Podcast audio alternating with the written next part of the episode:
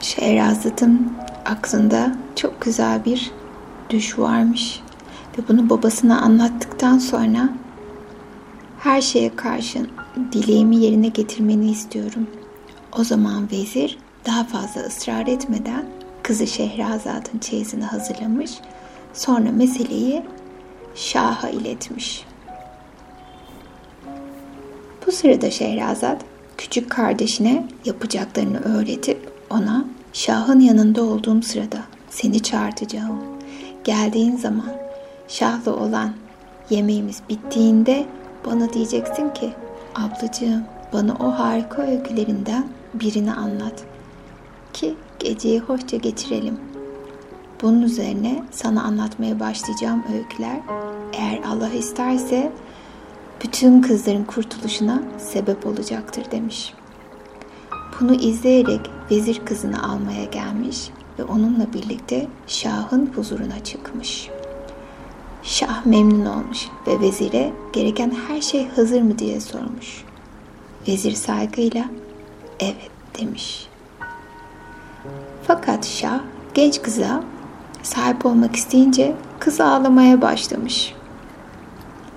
Şah ona neyin var diye sorunca kız da Şah'ın biz kardeşim var ona da veda etmek isterim demiş. Şah'ın arattığı kız kardeş gelince Şahrazat'ın boynuna sarılmış ve yatağın ucuna öyle sokulup kalmış. Gecenin ilerleyen saatlerinde Şah artık Şehrazat'la baş başa kalmak istemiş. Sonra konuşmaya başlamışlar. Dünyazat Şehrazat'a demiş ki Tanrı seninle olsun. Ablacığım geceyi hoşça geçirmeniz için bize bir masal anlatsana. Şehrazat bütün kalbimle ve yerine getirilmesini görev bilerek ancak yüce ve soylu şahımız izin verirlerse diye yanıt vermiş. Şah bu sözleri duyunca zaten uykusu da kaçtığından Şehrazat'ın masalını dinlemekten tedirginlik duymamış. Ve Şehrazat bu ilk gecede aşağıdaki masalı anlatmaya başlamış. Binbir Gece masallarının birinci gecesindeyiz. Tacir ile İfrit'in öyküsü. Şehrazat söze başlayarak şunları anlatmış. Ey bahtı güzel şahım, vaktiyle taciler içinde pek çok serveti ve tüm ülkelerde ticari ilişkileri olan bir tacir varmış. Bir gün atına atlayıp işinin gerektirdiği bir yere gitmek üzere yola çıkmış. Sıcak pek fazla olduğunda bir ağacın altında oturmuş. Elini azık torbasına sokarak oradan birkaç lokmalık yemek ve hurma çıkartmış. Hurmaları yiyip bitirince çekirdeklerini ileriye fırlatmış. Ama birdenbire önünde uzun boylu bir ifrit belirmiş ve kılıcını sıyırarak tacire yaklaşmış ve haykırmış. Ayağa kalk, çocuğumu öldürdüğün gibi ben de seni öldüreceğim demiş. Tacir ona ben senin çocuğunu nasıl öldürebilirim diye sorunca ifrit hurmaları yiyince çekirdeklerini fırlattın. Çekirdekler oğlumun göğsüne çarptı ve onu yaraladı ve hemen oracıkta öldü demiş. Bunun üzerine tacir ifrite bir ki ey yüce ifrit ben inanç sahibi bir insanım. Yalan nedir bilmem ve de çok zenginimdir. Çocuklarım ve bir de eşim var. Sonra evime daha emanet edilmiş mallar bulunuyor. Bana izin ver. Evime gidip ben de hakkım olanların hesaplarını vereyim. Bunları tamamlayınca yıl sonuna kadar geri dönerim. İşte sana işim bitince geri döneceğimi vaat ve yemin ediyorum. O zaman bana istediğini yapabilirsin. Allah bu söylediklerimin tanığıdır demiş. Ve İfrit onu güvenmiş ve tacirin ayrılmasına izin vermiş. Tacir ülkesine geri dönmüş. Bütün bağlantılarından kurtulmuş. Herkese hak ettiğini vermiş. Sonra da karısına ve çocuklarına başına gelenleri anlatmış. Anası, babası, karısı ve çocukları hepsi birden ağlamaya başlamışlar. Sonra da tacir vasiyetnamesini hazırlamış. O yılın sonuna kadar yakınlarıyla birlikte yaşamış ve bu sürenin sonuna geldiğinde yola çıkmaya karar vermiş. Kefeninin koltuğun altına sıkıştırarak yakınlarına, komşularına veda etmiş. Burnunun dikine yola koyulmuş. O zaman yakınları onu ağlayıp çırpınmış. Matem haykırışları koparmışlar. Tacire gelince yoluna devam etmiş ve söz konusu olan bahçeye girmiş. O gün yeni yılın ilk günüymüş. Oturup kötü bahtını ağlarken yanında boynu zincirli bir ceylan sürüklenerek bir şey çıka gelmiş. Taciri selamlamış ve ona mutlu bir yaşam diledikten sonra bu ifritçilerin barındığı yerde tek başıma oturmanın sebebi nedir diye sormuş. Bunun üzerine tacir ifritle olan serüvenini ve burada oturmasının nedenini ona anlatmış. Ceylan'ın sahibi şey buna çok şaşırmış ve vallahi senin inancın büyük bir inançmış. Öykünde öylesine olağanüstü ki iğneyle gözün iç köşesine yazılsa düşünceye saygı duyanlar için üzerinde durulmaya değer bir konu olurdu demiş. Sonra onun yanına oturup vallahi ey kardeşim İfrit de serüvenin sonunu görmedikçe yanından ayrılmayacağım demiş. Ve gerçekten oturup onunla konuşmaya başlamış. Ve onu derin bir üzüntüye ve fırtınalı düşüncelere kapılarak korku ve dehşetten bayılacak gibi görmüş. Ceylan'ın sahibi onunla oturup sohbet ederken birdenbire siyah renkli iki tazıyla ikincisi bir şeyh çıka gelmiş. Yaklaşıp ikisini de selamlamış ve onlara Ecinci durağı olan bu yerde ne yaptıklarını sormuş. Bunun üzerine onu öyküyü baştan sona anlatmışlar. Ancak o da yanlarına henüz oturmuş, yedeğindeki doğru renkteki bir katır bulunan üçüncü bir şeyh onlara doğru gelmiş. Selam verip bu yerde oturmalarının nedenini sormuş. Onlar da başından sonuna kadar öyküyü anlatmışlar. Ama anlatılanı burada tekrarlamanın hiç yararı yok. Tam o sırada bir toz çevrintisi yükselmiş ve çayırın ortasına şiddetli bir fırtına esmiş. Sonra toz dağılmış ve elinde iyice bilenmiş bir kılıç da söz konusu olan ikinci ortaya çıkmış. Gözlerinden kıvılcım saçarak onlara yaklaşmış ve aralarından taciri çekip almış. Gel ki sen benim yaşantımın soluğu, yüreğimin ateşi, çocuğumu nasıl öldürdüysen ben de seni öylesine öldüreyim. Bunun üzerine tacir ağlayıp yakılmaya başlamış. Üç şeyh de onunla birlikte ağlayıp inlemeye hıçkırmaya başlamışlar. Ceylan'ın sahibi ilk şey sonunda yüreklenerek Ecinci'nin ellerine sarılmış. Ey Ecinci, ey Ecinci, padişahların başı ve başlarının tacı. Sana bu ceylanla olan serüvenimi anlatır ve sen bundan etkilenirsen karşılığında beni, bu tacirin kanını, üçte birini bağışlayarak ödüllendirebilir misin diye sormuş. Ecinci Evet, hiç kuşkun olmasın sayın şeyh demiş. Bana öykünü anlatır. Ben de onu olağanüstü bulursam tacirin kanının üçte birini bağışlarım demiş. Ve birinci şeyhin öyküsü başlamış. Bil ki ey yüce ifrit, şu gördüğün ceylan benim amcamın kızıydı ve benim etim kanım gibiydi.'' Onunla daha pek gençken evlendim ve birlikte 30 yıl yaşadık. Allah ondan çocuk sahibi olmamı istemedi. Bunun üzerine bir cariye edindim.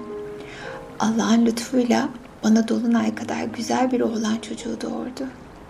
Hoş gözleri, birleşik kaşları ve kusursuz bir yapısı vardı. Yavaş yavaş 15 yaşında bir delikanlı oluncaya kadar büyüdü. O sırada önemli bir iş için uzak bir kente gitmek zorunda kaldım. Amcamın kızı, şurada gördüğünüz Ceylan, çocukluğumdan beri büyücülüğe ve sihir sanatına kendini kaptırmıştı. Sihirbazlık ilgisiyle oğlumu buzağa, annesini de cariyeye ve ineğe dönüştürmüştü. Sonra da bunları çobanımızın bakımına terk etmişti. Ben uzun bir süre geçtikten sonra geziden döndüm. Oğlumdan ve annesinden haber sordum. Amcamın kızı bana cariye öldü. Oğlum kaçtı. Nereye gittiğini bilmiyorum dedi. Bütün bir yıl yüreğimin acısıyla gözüm yaşlı geçirdim. O yılın kurban bayramı gelince çobandan bana semiz bir inek ayırmasını söyledim. Bana iyice semiz bir inek getirdi. Ama bu şu ceylanın büyüleyici cariyemdi. Yenlerimi kıvırdım, giysimin eteklerini topladım ve bıçak elde ineği kurban etmeye hazırlandım. Birdenbire bu inek inlemeye ve alabildiğince gözyaşları dökmeye başladı. Bunu görünce duraksadım. Onu kurban etmesini çobandan istedim. İstediğimi yerine getirdi. Sonra da derisini yüzdü. Ama o anda ne et ne de yağ bulduk. Sadece deri ve kemikten oluşmuştu. O vakit onu kurban ettiğime pişman oldum. Ama pişmanlık neye yarayacaktı ki? Bunun üzerine onu çobana verdim ve dedim ki bana iyice yağlanmış bir buzağı getir. O da bana büyüyle buzağı haline getirilmiş oğlumu getirdi. Bu buzağı beni görünce ipini kopardı. Bana doğru koştu. Ayaklarının ucunda iniltilerle, gözyaşlarıyla yuvarlandı. Ona acıdım.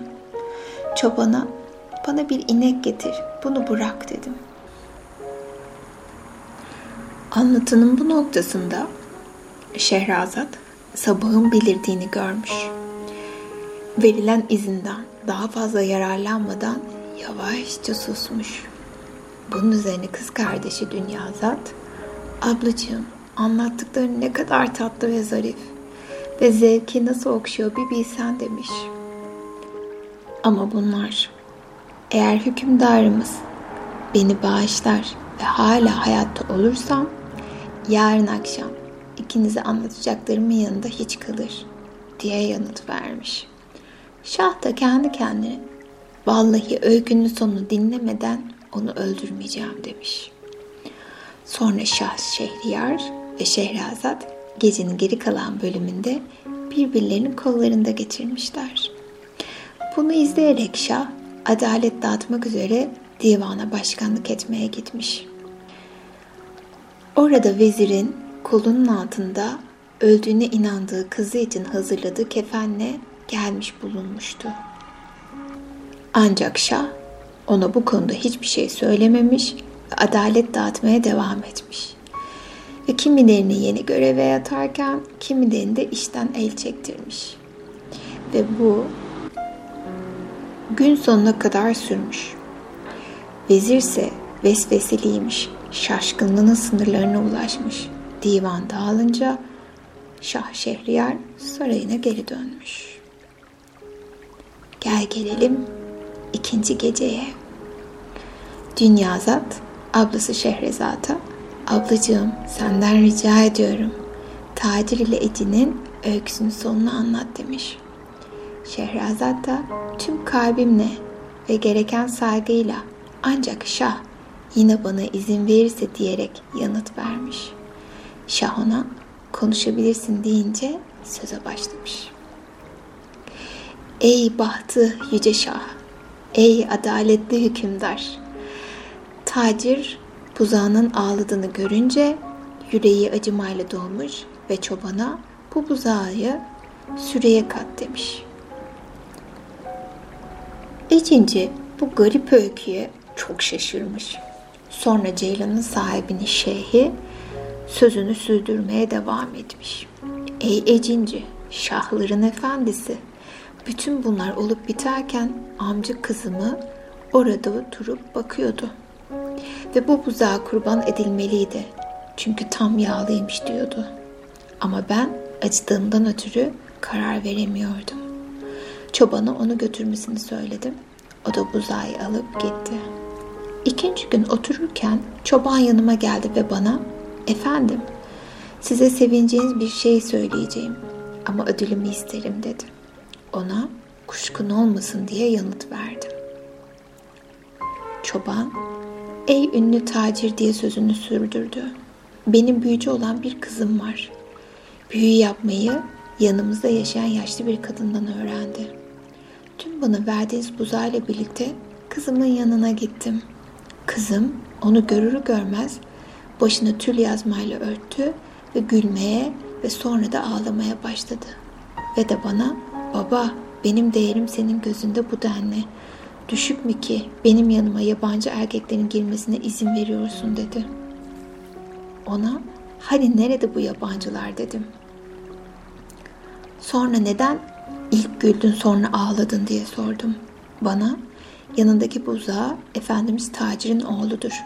Ama büyülenmiş. Onu öz anasıyla birlikte böyle büyüleyen üvey anasıdır. Kendisini buzağı kılığında görünce dayanamayıp güldüm. Ve de ağlıyorsam nedeni buzağının annesinin babası tarafından kurban edilmesidir dedi. Kızımın bu sözlerini duyunca çok şaşırdım. Sonra size haber getirmek istedim. Sabahın gelişini sabırsızlıkla bekledim. Şeyh sözünü tuttu. Ey kudretli ecinci diye sürdürmüş.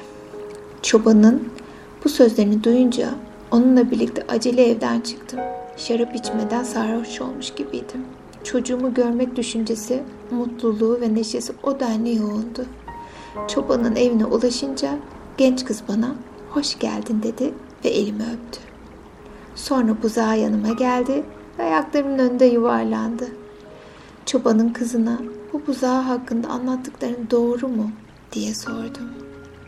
Kız da evet kuşkusuz efendim bu senin oğlun yüreğinin alevidir dedi. Ona ey nazik ve yardımsever genç kızım dedim. Oğlumu kurtarırsan sana babanın elinin altındaki tüm mal ve hayvanları veririm. Bu sözlerime güldü ve bana efendim bu vereceklerini ancak iki koşulda kabul ederim dedi. İyi ki oğlumla evlenirsem ve ikincisi de istediğimi büyüleyip hapsetmeme izin verirsen yoksa karının hainliklerine karşı koymanın sonucunu alamam. Çobanın kızının sözlerini duyunca ey kudretli ecinci ona olur dedim. Ve dediğim gibi babanın elinin altında bulunan zenginlikler de senin olacak. Amcamın kızına gelince onun yaşamını istediğim gibi ele alabilirsin dedim. Bu sözlerimi duyunca kız eline bir bakır leğen aldı ve onu suyla doldurdu.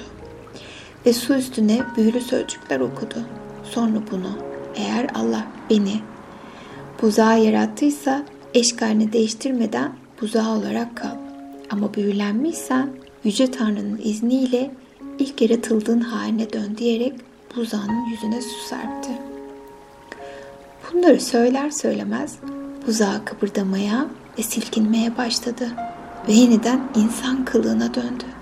Ona Allah'a şükürler olsun dedim. Söyle bana amcamın kızı sana ve anana ne yaptı? Ve o da bana başlarına gelen neyse hepsini anlattı. Bunun üzerine oğlum dedim. Bahtı hükmeden Allah. Senin kurtulman ve haklarını elde etmen için birini görevlendirmiş. Bundan sonra en iyi yürekli ecinci oğlumu çobanın kızıyla evlendirdim. O da büyücülük bilgisiyle amcamın kızını büyüledi. Onu şurada gördüğünüz ceylan kılığına soktu. Ve ben buralardan geçerken şu taciri gördüm. Ne yaptığını sordum. Ondan başından geleni öğrendim. Başına daha neler gelebileceğini merak ederek birlikte bekledim. Benim öyküm bu kadar demiş. Bunu duyan Ecinci bu öykü yeterince şaşırttı. İstenen kanın üçte birini bağışladım diyerek haykırmış. O anda iki tazının sahibi ikinci şeyh ilerlemiş ve demiş ki Bil ki ey Ecinci, şahların efendisi, bu iki köpek benim kardeşlerimdi. Babamız ölünce bize miras olarak 3000 dinar bıraktı. Ben hisseme düşenle alışverişe koyulduğum bir dükkan açtım. Kardeşlerimden biri ticaret yapmak üzere geziye çıktı. Kervanlara katılarak bir sene kadar bizim uzakta kaldı. Döndüğü zaman elinde avucunda hiçbir şey kalmamıştı. Ona dedim ki, kardeşim ben bu geziye çıkmamını sana söylemiştim. Ağlamaya başladı ve kardeşim dedi. Kudretli ve yüce olan Tanrı bunun böyle olmasını istedi. Artık sözlerin bana hiçbir yararı yok. Çünkü hiçbir varlığım kalmadı. Bunun üzerine onu dükkana götürdüm. Sonra da hamama gittik. Onu en iyi cinsten bir hesapla donattım. Sonra da oturup birlikte yemek yedik. Ona, kardeşim sana kazancımın geçen yıldan bu yıla hesabını çıkarayım ve sermayeye dokunmaksızın bu kazancı seninle paylaşayım dedi. Hesaplayınca o yıl bin dinar kadar kazandığımı gördüm. Kudretli ve yüce Tanrı'ya hamd ettim. En yoğun neşeyle keyiflendim. Sonra kazancı iki eşit parçaya bölerek kardeşimle paylaştım. Ama kardeşlerim yeniden ayrılmayı kararlaştırdılar. Benim de onlarla birlikte gitmemi istiyorlardı. Ancak ben bunu asla kabul etmedim ve onlara geziye çıkmakla sanki ne kazandığınız da beni sizi ökünmeye zorluyorsunuz deyince bana sitem ettiler. Ancak sonuç alamadılar. Çünkü onlara uymadım. Böylece her birimiz kendi dükkanlarımızda bütün bir yıl alışverişte uğraştık. Fakat onlar yeniden bana gezi önerisinde bulundular. Ben yine onlara uymadım. Bu böyle tam 6 yıl sürdü. Sonunda kentten ayrılmak bakımından onlara uymak durumunda kaldım. Ve onlara kardeşlerim elimizde kalan parayı sayalım dedim. Saydık ve tüm paramızın 6 bin dinar olduğunu gördük. Bunun üzerine kendilerine bunun yarısını toprağa gömelim. Başımıza bir felaket gelirse kullanabilmek için. Her birimiz ticaret yapmak üzere biner dinar alalım dedim. Allah görüşünü bağışlasın dediler. Bunun üzerine parayı aldım. İki eşit parçaya böldüm. Üç bin dinarı gömdüm. Geriye kalan üç bin dinarı aramızda eşit olarak dağıttım. Her birimize biner dinar düşerek dağıttım. Sonra her birimiz çeşitli mallar satın alarak bir gemi kiralayıp bütün mallarımızı içine taşıdık ve yola koyulduk. Yolculuk tam bir ay sürdü. Bu sürenin sonunda bir kente ulaşıp burada mallarımızı sattık. Her bir dinere karşılık 10 dinar kar sağladık. Sonra bu kentten ayrıldık. Denizin kıyısına ulaştığımızda orada eski ve yıpranmış giysiler içinde bir kadın gördük. Kadın benim yanıma yaklaştı. Elimi öperek, efendim yardım edip beni kurtarır mısınız? Ben size elbet bunun karşılığını öderim dedi. Kuşkusuz yardım ederim. Seni kurtarırım dedim. Ama karşılığını ödemek zorunda olduğunu düşünme. Bana öyleyse benimle evlenin. Beni kendi ülkenize götürün. Size tüm varlığımı adayayım. Bunu benden esirgemeyin. Ben minnettarlığın ve iyiliğin ne olduğunu bilenlerdenim. Benim fakir gönüşümden de utanmayın dedi. Bu sözleri duyunca ona ta içimden bir acıma duydum. Zira kuvvetli ve kudretli Yüce Tanrı'nın iradesine karşı durmak mümkün değildir. Onu yanıma aldım. Zengin elbiseler giydirdim. Ve gemide altına şahane halılar serdim. Ona tam ve yürekten ve de incelikle bir karşılamada bulunmamdan sonra yola koyulduk. Yüreğim onu büyük bir aşkla sevdi ve o andan itibaren gece ve gündüz hiç yanımdan ayırmadım. Kardeşlerimin arasında sadece ben onunla ilgileniyordum. Bu yüzden kardeşlerim beni kıskandılar. Benim zenginliğime ve mallarımın üstün niteliğine imreniyorlardı. Bende olan her şeye aç gözlükle bakıyorlar. Benim ölümümü ve paramı ele geçirmeyi düşünüyorlardı. Çünkü şeytan davranışlarını onlara en güzel renkler içinde gösteriyordu. Bir gün karımın yanında uyurken bize yaklaşıp ikimizi de alarak denize attılar. Karım suda uyandı. Bir çırpıda değişip ifritiyeye dönüştü. Beni omuzuna aldı ve bir adaya götürüp bıraktı. Sonra bütün gece gözden kayboldu. Sabahleyin dönüp bana Beni tanımadın mı? Senin karınım ben. Yüce Tanrı'nın izniyle seni ölümden kurtarıp buraya getirdim. Çünkü bil ki ben bir ecinleyim. Gördüğüm andan beri gönlüm sevdi. Sadece Allah böyle istediği için. Ve ben Allah'a ve koruyup kutsadığı peygamberine inanırım. Fukara kılığında senin yanına geldiğim halde yine de benimle evlenmek istedin. O zaman ben de karşılık olarak seni sudan çıkarıp ölümden kurtardım. Kardeşlerine gelince onlara çok kızdım. Kuşkusuz onları öldürmem gerek dedi. Bu sözleri duyunca çok şaşırdım. Yaptığına teşekkür ettim ve ona kardeşlerimin yok edilmesine gelince gerçekten buna gerek yok dedim. Sonra ona başından sonuna kadar kardeşlerimle aramızda olup bitenleri anlattım. Sözlerimi duyunca bana ben bu gece onların yanına ulaşacağım ve gemilerini batıracağım. Ölüp gitsinler dedi. Ona Allah aşkına sakın bunu yapma. Zira atasözü ey layık olmayan kimseye yardım eden bil ki suçlu işlediği suçuyla zaten yeterince cezalandırılmıştır der. Sonra ne de olsa onlar benim kardeşlerimdir dedim. Bana mutlaka onları öldürmem gerek dedi. Boşuna hoşgörüsüne sığındım. Sonra beni omuzlarına aldı, uçtu ve evimin taraçasına bıraktı. Evimin kapılarını açtım. 3000 dinarı sakladıkları yerden çıkardım. Ve gerekli iş ve adet hükümünde hatır ziyaretlerini yaptıktan sonra dükkanımı açtım yeniden mal satın aldım. Akşam olunca dükkanımı kapadım.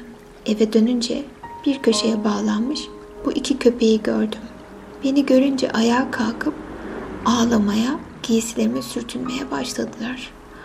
O anda karım koşarak geldi ve bunlar senin kardeşlerin dedi. Ona ama kim bunları bu hale sokmuş diye sordu. Büyü alanında benden daha bilgili olan kız kardeşime rica ettim. O da bunları on sene geçmeden kurtulmamak üzere bu hale soktu dedi. İşte ey kudretli ecinci, bundan dolayı buraya geldim. Artık on sene olduğu için baldızımını bulup onları kurtarmasını dileyeceğim. Buraya ulaştığımda şu iyi yürekli genci gördüm. Serüvenini öğrendim. Onunla aranızda olup biteni öğrenmeden ve görmeden bir yere gitmek istemedim. Benim öyküm de böyle deyip sözünü bitirmiş. Ecinci, bu gerçekten şaşırtıcı bir öykü. Cinayeti karşılayacak cezanın üçte birini daha affediyorum demiş. Bunu izleyerek Katır'ın sahibi olan üçüncü şey öne çıkmış ve Ecinci'ye ben sana bu ikisinden daha harika bir öykü anlatacağım demiş. Sen de bana karşılığında cinayetin geri kalan kan bedelini bağışlayacaksın. Ecinci Peki öyle olsun diye yanıt vermiş. Ve üçüncü şey anlatmaya başlamış. Ve üçüncü şey öyküsünü anlatmaya başlamış. Ey sultan, ey edincilerin başı. Bu katır benim karımdı. Bir zamanlar yolculuğa çıkmış. Ondan tam bir yıl uzak kalmıştım. İşlerimi bitirince bir gece ansızın onun yanına döndüm ve onu yatağın halı örtüsü üzerinde bir zenci köleyle yatarken buldum. Orada ikisi konuşuyor, kıkırdıyor, gülüyor, öpüşüyor ve şakalaşıyorlardı. Beni görür görmez karım hemen ayağa kalkıp bir testi suyla üzerime saldırdı. Bu testiye bazı sözcükler mırıldandı ve suyu üzerime serpti. Bana da kendine özgü kılıktan çık, köpek kılığına gir dedi.'' Ben hemencecik bir köpek oldum. Beni evden kovdu. Çıktım. Uzun süre sokaklarda süründükten sonra Bir kasap dükkanına ulaştım. Dükkana yaklaşıp oradaki kemik parçalarını yemeye başladım. Dükkan sahibi beni fark etti ve alıp evine götürdü. Kasabın kızı beni görünce hemencecik yüzünü örttü ve babasına böyle mi yapılır? Birlikte bir erkek getiriyor ve eve sokuyorsun dedi. Babası şaşkın bir halde hani nerede bu erkek diye sorunca bu köpek bir insanoğludur. Onu bir kadın büyülemiş. Ben onu kurtarma gücüne sahibim diye yanıt verdi. Bu sözleri duyunca babası öyleyse Allah aşkına onu kurtar kızım dedi. Kız eline bir testi su aldı. Üzerine birkaç sözcük mırıldandıktan sonra birkaç damlasını üstüme serpti ve bu kılıktan çık, ilk haline dön dedi. Hemen eski halime döndüm ve genç kızın elini öptüm. Ona şimdi senden beni büyüleyen karımı büyülemeni diliyorum dedim. Bunun üzerine bana bir miktar su verdi ve karını uyur vaziyette bulursan onu bu suyla ıslat. İstediğin kılığa girecektir dedi. Gerçekten onu uyurken buldum ve üzerine su serperken bu kılıktan çık katır şekline gir dedim. Hemen o anda katıra dönüştü. Ecinci katıra dönerek doğru mu bu anlattıkları diye sormuş. Katır başını öne doğru sallayıp hal diliyle ah evet, ah evet çok doğru demek istemiş. Bu öykü Ecinci'yi zevk ve heyecanla titretmiş ve ihtiyara kanın geri kalanının üçte birini bağış olarak sunmuş. İşte tam o sırada Şehrazat günün doğmakta olduğunu görerek verilen izni aşmak istemediğinden yavaşça susmuş. Bunun üzerine kız kardeşi Dünyazat, ablacığım sözlerin ne kadar tatlı ve zarif ve de kulağa ne kadar hoş geliyor demiş. Şehrazat, ama şah beni bağışlar, yine hayatta kalmamı, gelecek gece anlatacaklarımın yanında hiç kalır demiş. Şah kendi kendine doğru öykünün şaşırtıcı sonunu öğrenmeden onu öldürmeyeceğim demiş. Sonra Şah ile Şehrazat geceyi sabah oluncaya kadar beraber geçirmişler. Bundan sonra Şah çıkıp divana gitmiş. Vezir de öteki saraylılar da gelmiş. Salon dolunca Şah yargılayıp atamalar yapmış. Buyruklar verip işlerini tamamlamış. Bu böylece akşama kadar sürmüş. Sonra divan dağılmış. Şah Şehriyar da sarayına geri dönmüş. Ve geldik üçüncü geceye. Dünyazat, ablacığım demiş. Senden anlattığın öykü tamamlamanı rica ediyorum. Şehrazat da tüm dost ve cömert yüreğimle demiş. Sonra da sözünü sürdürmüş. Ey bahtı güzel şahım, işittim ki üçüncü şey Üçünün de şaşırtıcı olan öyküsünü anlatınca Ecinci çok şaşırmış. Ve de zevkten ve heyecandan titreyerek cinayetin bedeninin geri kalanını da bağışladım. Taciri bırakıyorum demiş. Bunun üzerine tacir mutluluktan uçarcasına şeyhlerin önüne gelmiş. Onlara teşekkürler etmiş. Onlar da kendilerince onun ölümünden kurtulmasını kutlamışlar. Ve sonra her biri ülkelerine gitmiş. Ancak diye sözünü sürdürmüş Şehrazat. Bu öykü balıkçının öyküsü kadar şaşırtıcı değildir. Şah, neymiş bu balıkçının öyküsü diye sormuş. Şehrazat da anlatmaya başlamış. Balıkçıyla Ecinci'nin öyküsüydü bu. İşittim ki ey bahtı güzel şahım, bir zamanlar yaşı epeyce ilerlemiş, evli barklı, üç çocuk babası, oldukça fakir bir balıkçı varmış. Ağını her gün suya sadece dört kez atar, sonuç almasa da bir daha denemezmiş. Böylece günlerden bir gün öğle saatinde deniz kıyısında sepetini yere koyup ağını fırlatmış ve ağın suyun dibini bulmasını beklemiş. Sonra ipleri toplamış. Ah öyle ağırmış ki kendine doğru çekmeyi başaramamış. O da uçları toprağa kakılı sağlam bir kaza bağlamış. Sonra soyunmuş. Suya dalıp ağın yöresinde yüzmüş. Ağı karaya çekinceye kadar çabalayıp durmuş. Başarısından mutluymuş. Giyinmiş, ağa yaklaşıp bakmış ki içinde bir eşek ve ölü. Bunu görünce üzülmüş ve yüce ve kudretli Tanrı'dan daha yüce ve kudretlisi yoktur demiş. Sonra da ama gerçekten Tanrı'nın bana bu bağışı çok şaşırtıcı diyerek kendi kendine şu dizeleri okumuş. Ey dalgıç! Gecenin karanlıklarında döner durursun ve körü körüne yitirirsin her şeyi. Bırak bu zahmetli çabayı, çek git. Çünkü baht devinmeyi sevmez.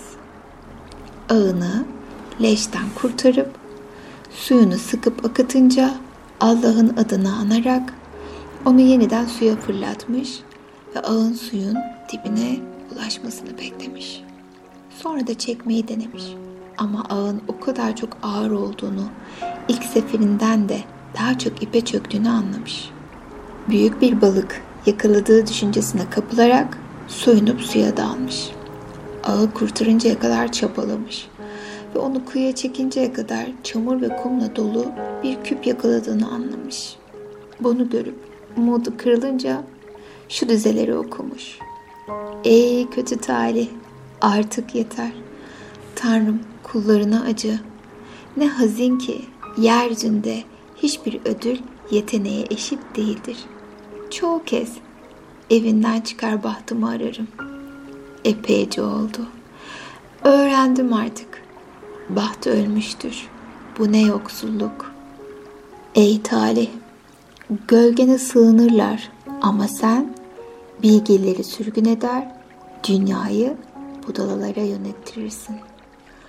Sonra küpü uzaklara fırlatmış, ağını sıkmış, isyanından dolayı Tanrı'dan bağışlanma dilemiş ve üçüncü kez deniz kenarına gelmiş, ağını fırlatmış ve dibi bulana kadar beklemiş.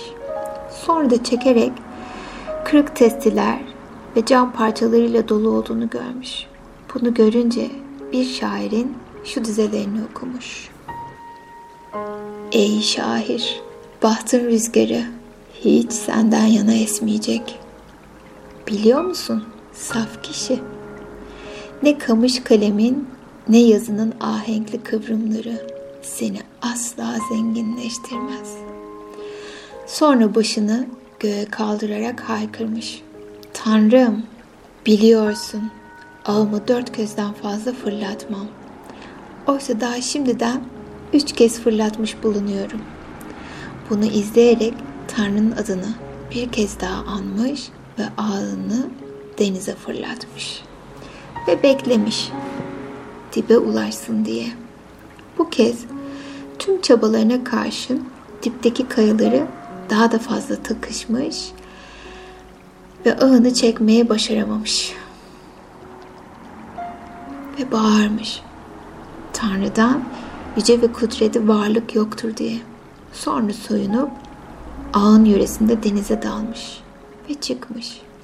Ağı kayalıktan kurtarıp karaya çıkarıncaya kadar çabalayıp durmuş. Ağı açmış.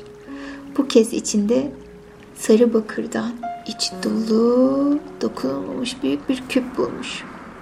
Küpün ağzı kurşunla kaplanmış ve Davut peygamberin oğlu Hazreti Süleyman'ın mührüyle mühürlenmiş. Bunu gören balıkçı çok sevinmiş. Kendi kendine işte çarşıda kazancılara satabileceğim bir şey buldum.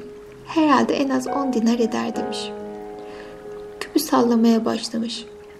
Ancak nedenle ağır olduğunu anlayınca kendi kendine açıp içinde ne olduğunu görmem gerek. Onu torbama koyar, sonra götürür, kazancılar çarşısında satarım diye düşünmüş.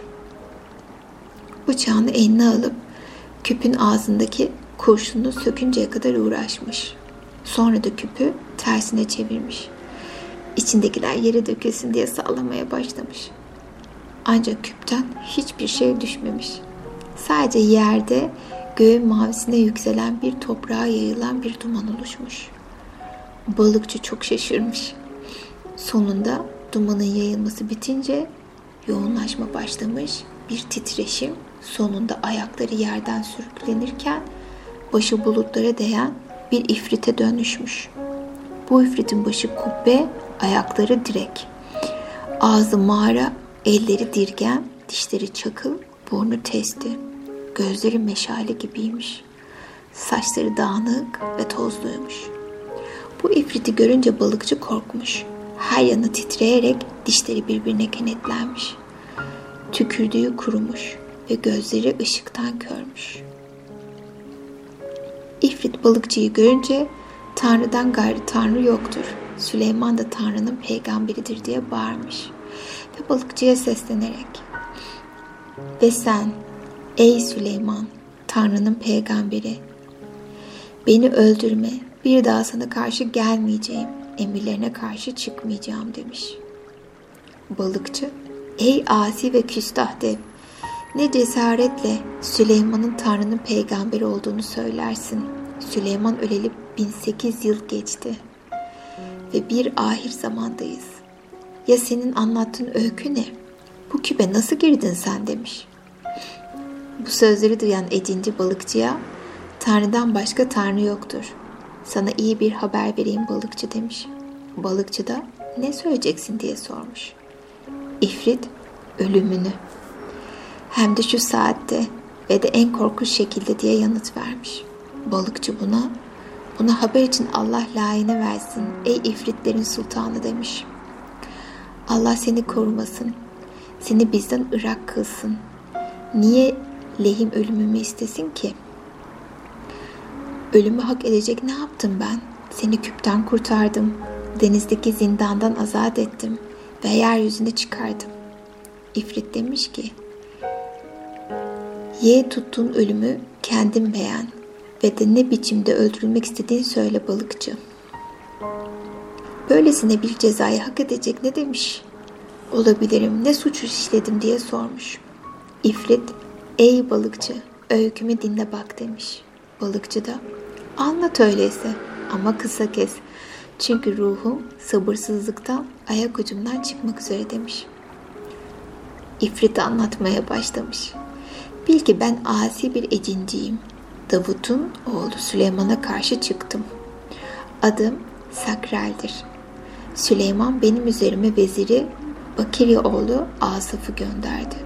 Tüm çabalarıma karşın vezir beni tuttu ve Süleyman'ın ellerine teslim etti. O anda burnum sürtüldü. Kendimi aşağılanmış hissettim. Beni görünce Süleyman Tanrı'ya şükretti ve benden onun dinine girmemi ve emrine tabi olmamı istedi.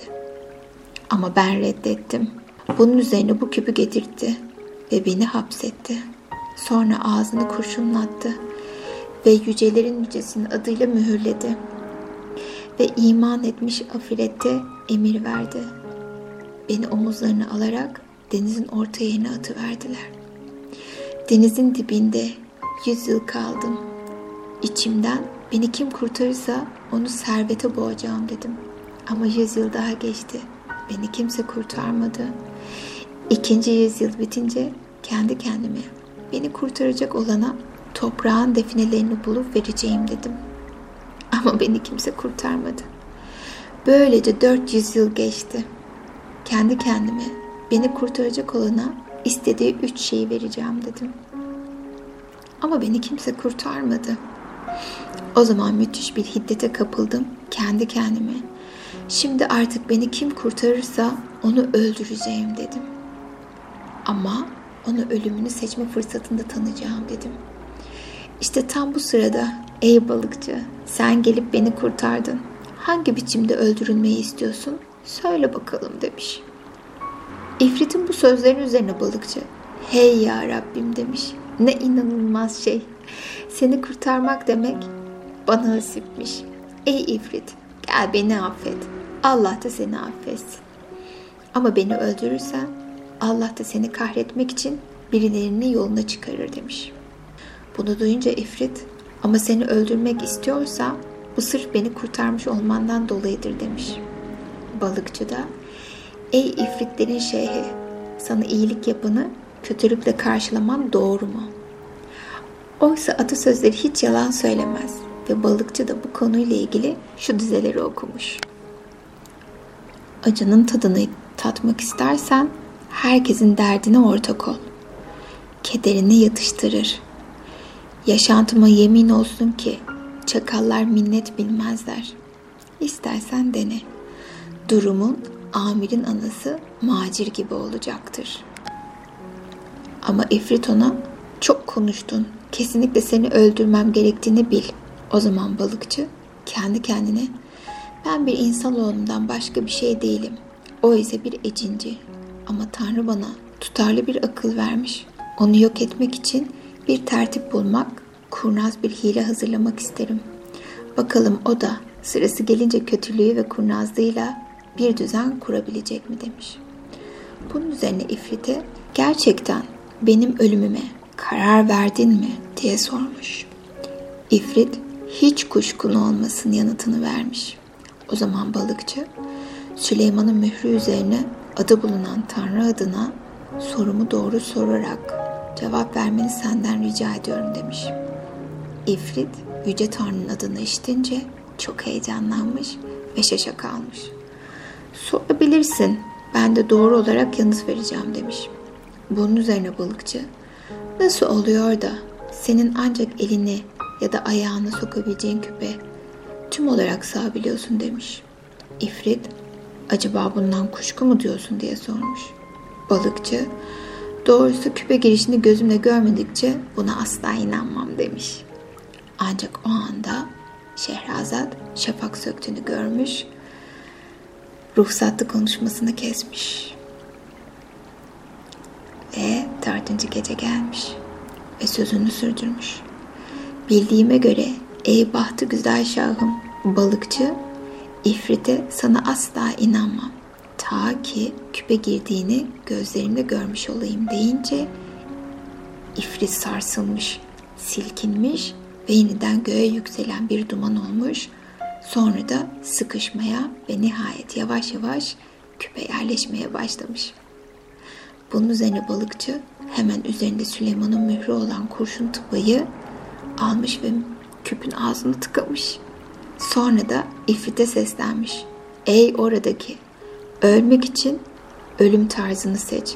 Yoksa seni denize fırlatacağım ve de kıyıda bir ev yaptırıp seni avlamak isteyenleri engelleyeceğim. Onlara burada kim kendisini kurtarırsa kurtulur kurtulmaz kendisini kurtarana ölüm çeşitlerini sayarak hangi türden ölmek istediğini soran bir ifrit var diyeceğim demiş. İfrit balıkçının sözlerini işitince küpten çıkmaya çalışmış ama başaramamış ve de Süleyman'ın mührüyle kurşun tıpı altında hapsedilmiş olduğunu anlamış. O zaman balıkçının kendisini ifritlerin en zayıfından en kuvvetlisine kadar hiçbirini kurtaramayacağı bir zindana atmış ve bulunduğunu fark etmiş. Sonra balıkçının kendisini deniz kıyısına doğru götürdüğünü anlayınca ona hayır, hayır demiş.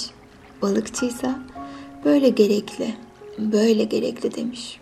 O zaman Ecinci koşullarını gevşetmeye başlamış ve alçak gönüllülükle ona ''Ey balıkçı, bana ne yapacaksın?'' diye sormuş. O da ''Seni denize atacağım.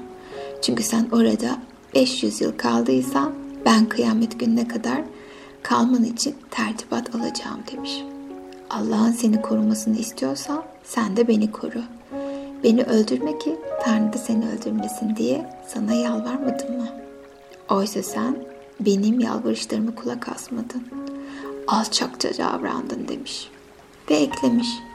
İşte şimdi Allah seni benim ellerime terk etti. Sana vicdan azabı duymadan istediğimi yapabilirim. İfrit, bana küpü aç, seni iyiliklere boğayım deyince balıkçı yalan söylüyorsun sen. Hey lanet olasıca demiş. Ve de zaten seninle benim aramda Kral Yunan'ın veziriyle tabip Rüyan arasındaki olay aynen geçiyor diyerek eklemiş. İfrit, bu Kral Yunan'ın veziri ve Tayyip Rüyan da kim? Nedir Kral Yunan'ın öyküsü deyince balıkçı anlatmaya başlamış.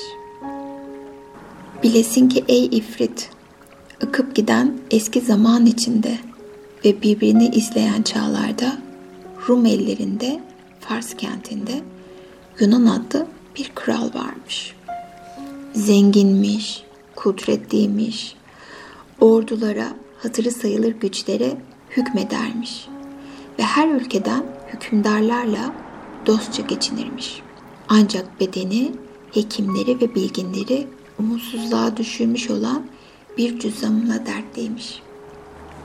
Ne ilaçlar, ne haplar, ne merhemler onu şifaya kavuşturmuyormuş. Hiçbir hekim derdine çare bulamıyormuş. Günün birinde Rüyan adlı ihtiyar bir hekim Kral Yunan'ın kentine gelmiş. Bu hekim Rumca, Farsça, Latince, Arapça ve Süryanice kitapları okuyup bilgi edinmiş. Tıp ve yıldız bilimi üzerinde incelemelerde bulunmuş. Bunlarla ilgili kuramlar ve kaideleri ve yıldızların olumlu olumsuz etkilerini çok iyi bilirmiş. Bitkiler, yaş ve kuru otlar ve bunların iyi ve kötü etkileri üzerinde de bilgiye sahipmiş. Ayrıca felsefe ve her türlü tıp bilimiyle başkaca fenler üzerinde de incelemelerde bulunmuş. Bu hekim kente gelince daha birkaç gün geçmeden kralın öyküsünü ve Allah'ın takdiri gereği cüzdandan çektiklerini ve de tüm hekim bilginlerinin tedavilerinden bir sonuç alamadığını öğrenmiş. Bunu öğrenince o geceyi düşünerek geçirmiş. Ama ertesi gün Tanrı'nın değerli mücevheri güneş dünyayı selamlayıp ortalığı aydınlatınca uyanmış. En iyi giysilerini bürünerek Kral Yunan'ın huzuruna çıkmış. Yere kadar eğilerek kralın karşısında yeri öpmüş. Kralın kudretinin uzun ömürlü olmasını Allah'ın nihayetiyle iyilikler dilemiş. Sonra sözünü sürdürerek kendisini kim olduğunu anlatmış. Ve de efendim bedeninde bulunan hastalığı öğrendim ve hekimlerin çoğunun derdine çare bulamadığını duydum. Bundan dolayı seni iyileştirmeye geldim. Sana ilaç içirecek ya da bedenine merhemler sürecek değilim demiş.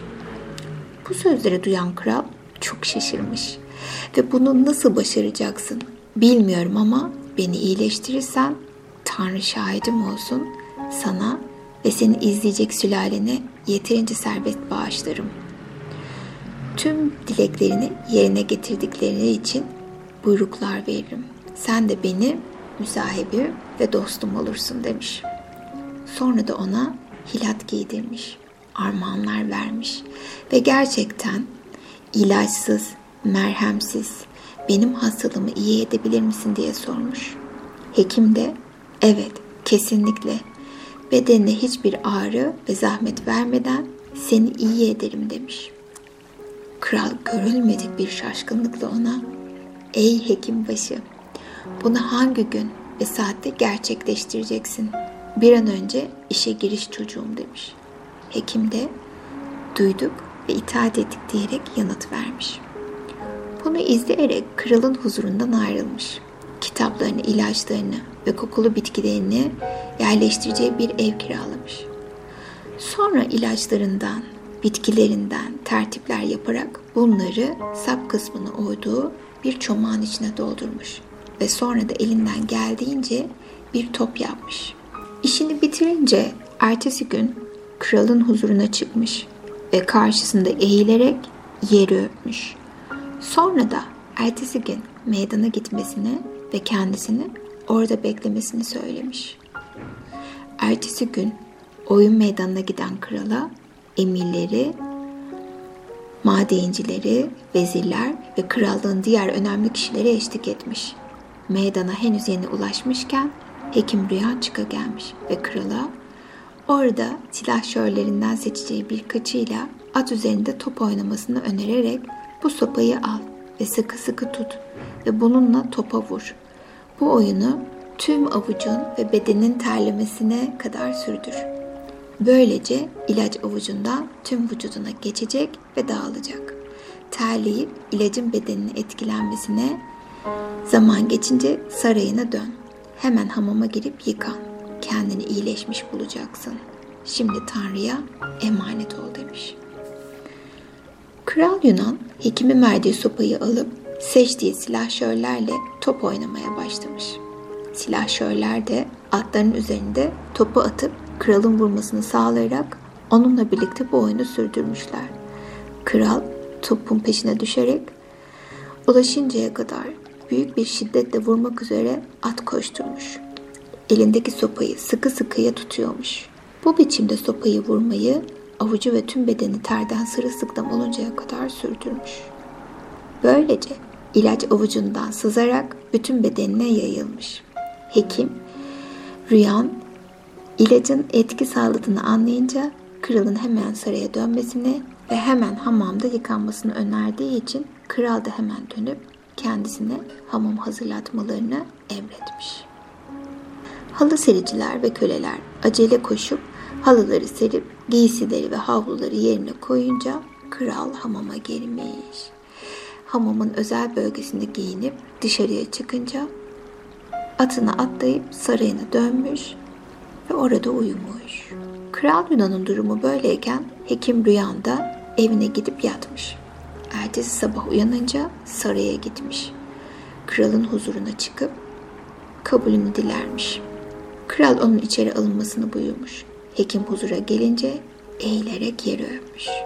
Ve ağır ağır şu kasiden okumaya başlamış. Hitabet, baba olarak seni seçseydi çiçek açar ve bir daha başkasını seçmezdi. Ey ışık saçan, yüzünü meşalenin alevini körleten, o parlak yüzün sönmeden ışık saçıp dursun.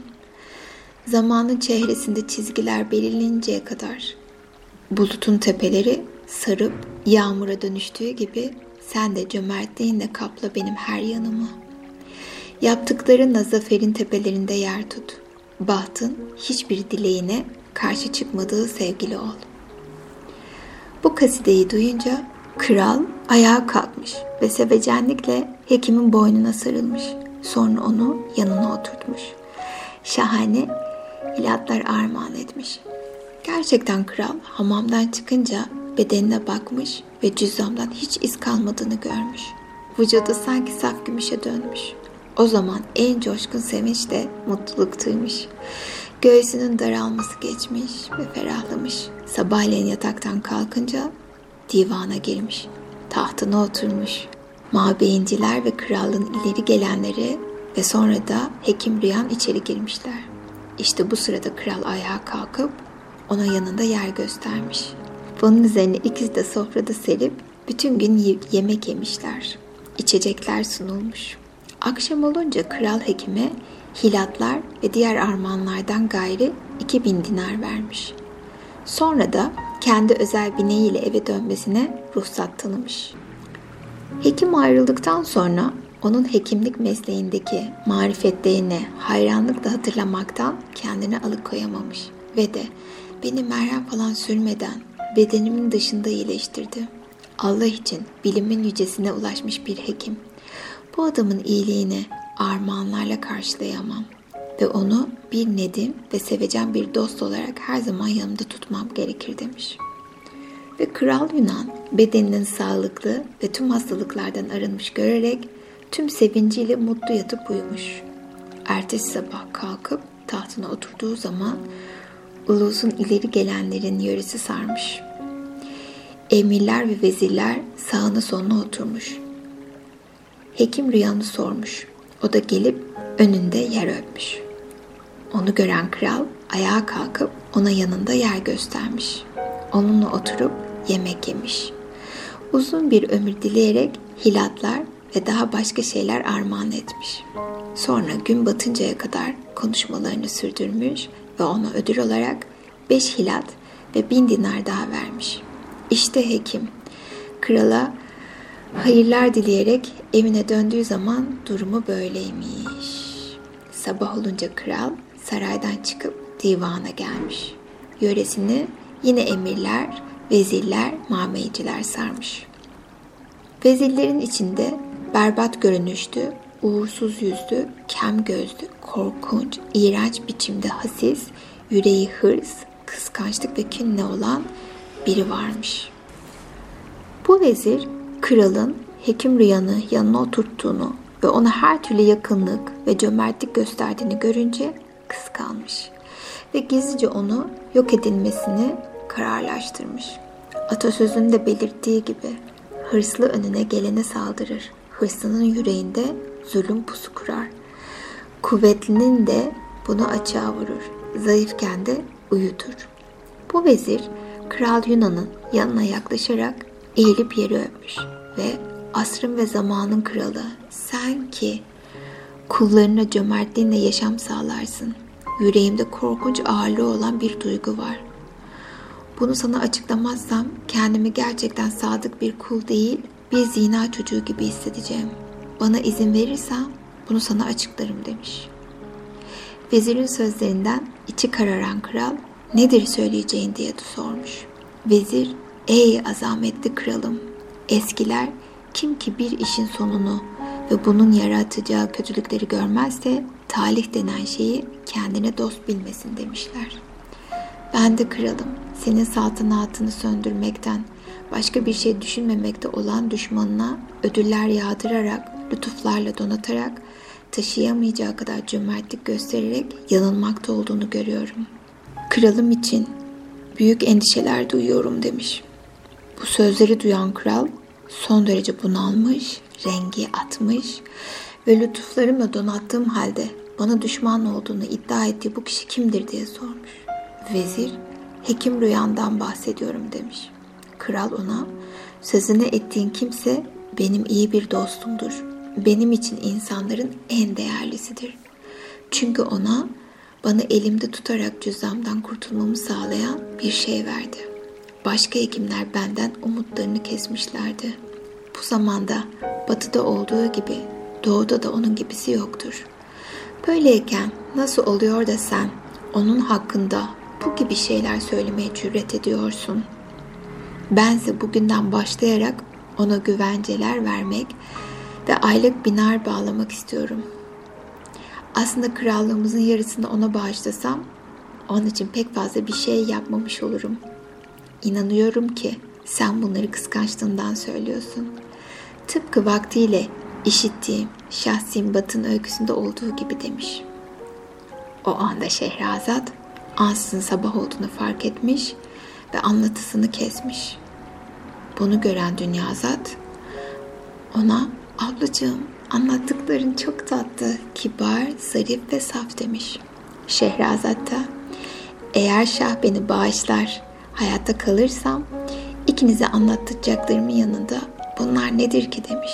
Şah bunu duyunca kendi kendine vallahi gerçekten harika olan öyküsünün sonunu dinlemeden onu öldürmem demiş. Sonra geceyi sabaha kadar birbirlerine sarılarak birlikte geçirmişler. Sabahleyin Şah yeniden divana gitmiş. Divan haklı dolunca gün batısıya kadar tayinler, aziller yöneterek askıda kalan işlerini bitirmiş. Sonra divan dağılmış, Şah da sarayına dönmüş. Gece yaklaşınca vezirin kızı Şehrazat ile her zamanki ilişkisini kurmuş. Ve şimdi sen de derin ve güzel bir uykuya dalıyor ve sabahleyin kendini dinlenmiş, mutlu ve sağlıklı hissederek uyanıyorsun. Güzel uykular.